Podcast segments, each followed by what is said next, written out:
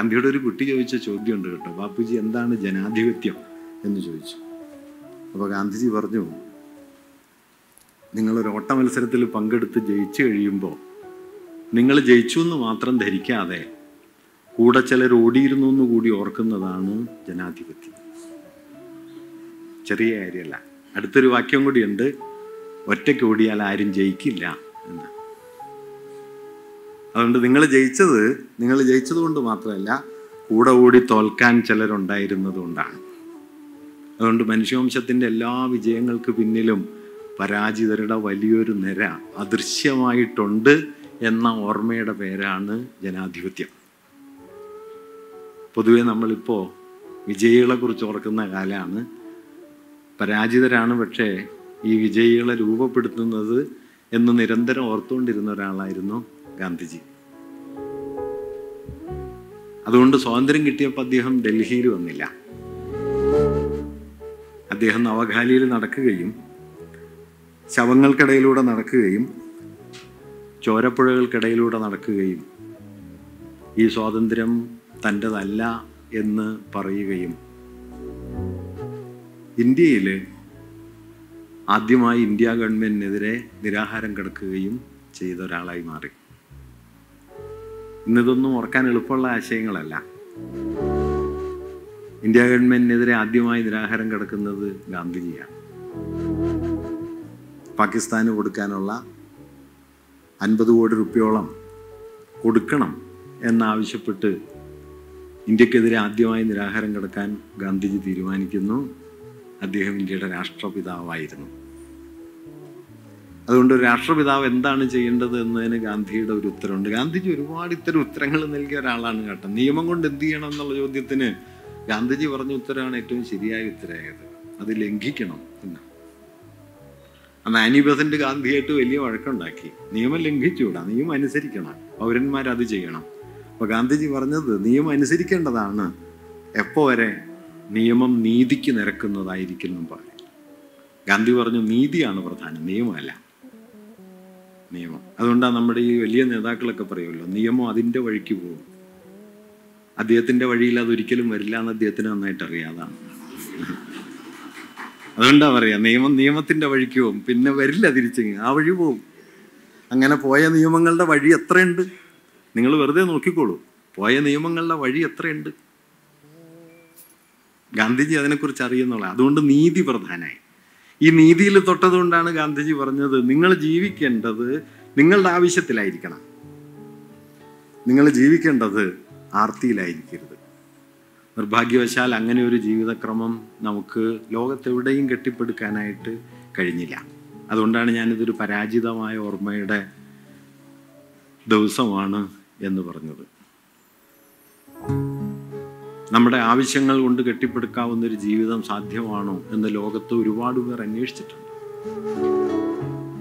എന്തായാലും ഞാൻ നേരത്തെ പറഞ്ഞതുപോലെ അന്തിമമായ തട്ടിക്കിഴിക്കൽ എന്ന മട്ടിൽ കാലാവസ്ഥ വ്യതിയാനത്തിന്റെ തോത് കൂടിക്കൂടി വരികയും നാനൂറ്റി പത്ത് പി പി എം എന്ന തോതിലേക്ക് അന്തരീക്ഷവായുവിലെ കാർബണിന്റെ അളവ് എത്തിച്ചേരുകയും ചെയ്ത ഒരു ഘട്ടത്തിലാണ് നാം പ്രകൃതിയെക്കുറിച്ച് നിലനിൽക്കുന്ന വികസനത്തെക്കുറിച്ച് ആലോചിക്കുന്നത് ഐ പി സി സിയുടെ I P C C means intergovernmental panel on climate change ലോകത്തെ മൂവായിരത്തോളം ശാസ്ത്രകാരന്മാരുൾപ്പെട്ട കാലാവസ്ഥാ പഠനത്തിന്റെ സമിതിയാണ് I P C C. I P C C രണ്ടായിരത്തി എട്ടിലോ ഒൻപതിലോ പുറത്തുവിട്ട അവരുടെ നാലാമത്തെ അവലോകന റിപ്പോർട്ടിന്റെ കൺക്ലൂഡിംഗ് കമൻസിൽ വളരെ കൗതുകമുള്ളൊരു നിരീക്ഷണമുണ്ട്. അതെന്താന്ന് വെച്ചാൽ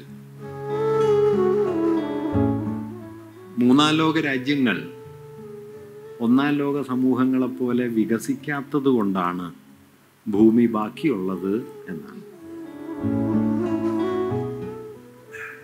അതുകൊണ്ട് നിങ്ങളുടെ വികസനം കൊണ്ടല്ല ഞങ്ങളുടെ ദാരിദ്ര്യം കൊണ്ടാണ് ഈ ലോകം ബാക്കി നിൽക്കുന്നത് എന്ന് ലോകത്ത് അഞ്ഞൂറ് കോടി ദരിദ്രന്മാർക്ക് എഴുന്നേറ്റ് എന്ന് പറയാവുന്ന ഒരു ഘട്ടം വന്നിരിക്കുന്നു എന്നതാണ് ലോകത്തിന്റെ ഒരു സ്ഥിതിവിശേഷം.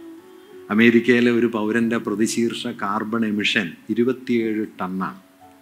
ഇരുപത്തിയേഴ് ടൺ. ലോകത്തെ നാനൂറ് അഞ്ഞൂറ് കോടി വരുന്ന പരമദരിദ്രരുടെ പ്രതിശീർഷ കാർബൺ എമിഷൻ ഒന്നര ടണ്ണാണ്. ഈ ഒന്നര ടൺ ഇരുപത്തേഴ് ടണ്ണായാൽ ഈ ഭൂമി അന്ന് അവസാനിക്കും. അതുകൊണ്ട് ദാരിദ്ര്യം കൊണ്ടാണ് സമ്പത്ത് കൊണ്ടല്ല ഭൂമി ബാക്കി നിൽക്കുന്നത് എന്നിടത്ത് നാം ലോകത്തെ എത്തിച്ചു കഴിഞ്ഞു. ദാരിദ്ര്യം കൊണ്ടാണ് കേട്ടോ ലോകം ബാക്കി നിൽക്കുന്നത് സമ്പത്ത് കൊണ്ടല്ല.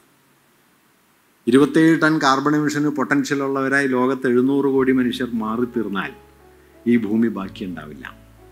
ഈ നാല് രണ്ട് ഡിഗ്രി സെൽഷ്യസ് എന്ന് പറഞ്ഞല്ലോ രണ്ട് ഡിഗ്രി സെൽഷ്യസ് അന്തരീക്ഷ താപം ഉയർന്നാൽ ഒരു മീറ്റർ മുതൽ നാല് മീറ്റർ വരെ സമുദ്രജലനിരപ്പ് ഉയരുകയും ഒരു മീറ്റർ സമുദ്രജലനിരപ്പ് ഉയർന്നാൽ നൂറ് കോടി മനുഷ്യരുടെ ആവാസസ്ഥാനം മുങ്ങിപ്പോവുകയും നാല് കോടി ജല നാല് മീറ്റർ ജലനിരപ്പ് ഉയർന്നാൽ മുന്നൂറ് കോടി മനുഷ്യരുടെ ആവാസസ്ഥാനം മുങ്ങിപ്പോവുകയും ചെയ്യും എന്നതാണ് യാഥാർത്ഥ്യം. അതുകൊണ്ട് നൂറ് കോടിയിൽ നിന്ന് നാനൂറ് മുന്നൂറ് കോടിയിലേക്കുള്ള ഈ യാത്രക്കിടയിൽ എവിടെയോ ആണ് വാസ്തവത്തിൽ മനുഷ്യവംശം ഇന്ന് എത്തി നിൽക്കുന്നത്. അതുകൊണ്ട് ഈ വികസിക്കാതിരുന്ന മനുഷ്യർ. തങ്ങൾ പച്ചക്കറി ഉണ്ടാക്കിയിട്ട് വില കിട്ടാണ്ട് തെരുവിൽ വലിച്ചെറിയുന്ന മനുഷ്യർ. പശുവിനെ വളർത്താൻ ലോഡെടുത്ത് കടം തിരിച്ചെടുക്കാൻ പറ്റാതെ ആത്മഹത്യ ചെയ്യുന്ന മനുഷ്യർ. പാൽ റോട്ടിൽ ഒഴുക്കി കഴിയുന്ന മനുഷ്യർ. അവരുടെ ദാരിദ്ര്യത്തിലാണ് വാസ്തവത്തിൽ ഭൂമി ബാക്കി നിൽക്കുന്നത് എന്ന കാര്യം നാം ഓർമ്മിക്കേണ്ടതാണ്. ഇത് വിചിത്രമായ ഒരു ഒരു പരിണാമത്തിന്റെ അടയാളമാണ്. കാരണം എന്തിനുൽപാദിപ്പിക്കണം എന്ന ചോദ്യം വാസ്തവത്തിൽ ആധുനിക നാഗരികത ചോദിക്കാറില്ല. അത് അനന്തമായി ഉൽപ്പാദിപ്പിച്ചുകൊണ്ടേയിരിക്കും. അത് അനന്തമായി ഉൽപ്പാദിപ്പിച്ചുകൊണ്ടേയിരിക്കും. ആ ഉൽപ്പന്നങ്ങളുടെ തടവുകാരാക്കി നമ്മളെ മാറ്റിക്കൊണ്ടേയിരിക്കും എന്നതാണ് ആധുനിക ഉൽപാദനത്തിന്റെ അടിസ്ഥാനപരമായ സ്വഭാവം. അതുകൊണ്ട് നിങ്ങൾക്ക് എഴുതാൻ എത്ര പേന വേണം എന്നത് നിങ്ങൾക്ക് ധരിക്കാൻ എത്ര ഷർട്ട് വേണം എന്നത്. പണ്ട് ടോൾസ്റ്റോ ചോദിച്ചതുപോലെ ഒരാൾക്ക് എത്ര അടി മണ്ണ് വേണം എന്നത്. അതാണ് അവസാനത്തെ ചോദ്യം. ഒരാൾക്ക് എത്ര അടി മണ്ണ് വേണം എന്നത് നമ്മുടെ ദൈനംദിന ജീവിതത്തിലെ ചോദ്യമല്ലാതായിത്തീരും. അതുകൊണ്ട് നിങ്ങൾ എന്ത് എന്ത് ചെയ്യും പേന കൊണ്ട് എന്ന് ചോദിച്ചാൽ എഴുതും എന്നുള്ളത് അവസാനത്തെ ഉത്തരമാണ് ഗാന്ധിയുടെ പേരിൽ മോൺബ്ലാക്ക് ഇറക്കിയ മോൺബ്ലാക്ക് എന്ന് നിങ്ങൾ കേട്ട് കാണുമല്ലോ. ലോകത്തെ ഏറ്റവും പ്രസിദ്ധമായ പേന നിർമ്മാണ കമ്പനിയാണ് ഏറ്റവും ബ്രാൻഡഡായ പേന നിർമ്മാണ കമ്പനിയാണ്. അവരുടെ പേന നിങ്ങൾ കുത്തിയാൽ നിങ്ങൾ വളരെ വിശിഷ്ടനായ ഒരു മനുഷ്യനായി തീരും എന്നതാണ് അതിന്റെ ഒരു ഗുണം. അങ്ങനെ ഗാന്ധിയുടെ പേരിൽ മോൺബ്ലാക്ക് ഒരു ലിമിറ്റഡ് എഡീഷൻ പേന ഇറക്കുകയും ഒരു പേനയ്ക്ക് പതിനഞ്ച് റുപ്യ ലക്ഷം റുപ്യ വില തീരുമാനിക്കുകയും ചെയ്തു. ഗാന്ധിയുടെ ജീവിതത്തിന് ആകെ അത്രയും വില ഉണ്ടായിരുന്നിട്ടില്ല.